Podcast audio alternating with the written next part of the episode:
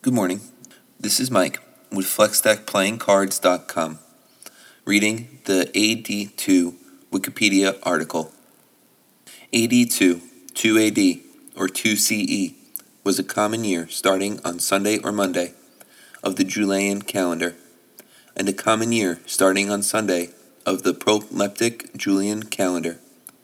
At the same time, it was known as the year of the consulship of Vinicius and Varus, named after Roman consuls Publius Vinicius and Alfenus Varus, and less frequently as year 755 AUC, or Ab Urbe Condita, within the Roman Empire. The denomination AD2 for this year has been used since the early medieval period, when the Anno Domini calendar year became the prevalent method in Europe for naming years.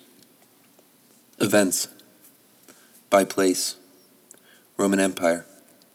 Following the death of Lucius Caesar, Livia Drusilla persuades Augustus to allow her son Tiberius back into Rome as a private citizen after six years in enforced retirement on Rhodes.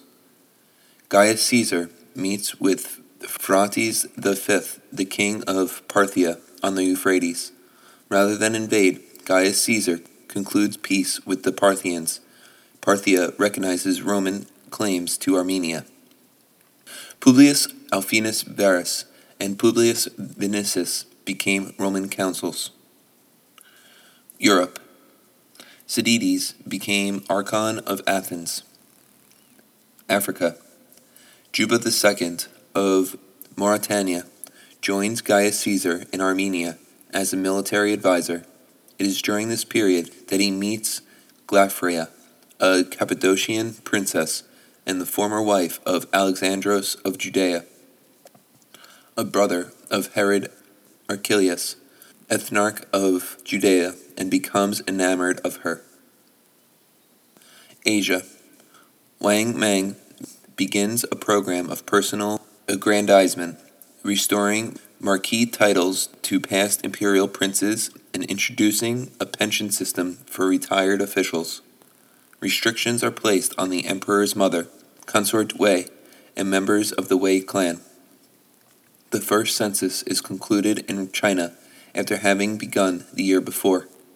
Final numbers show a population of nearly 60 million, or 59,594,978 people, in slightly less than 12 million households. The census is one of the most accurate surveys in Chinese history.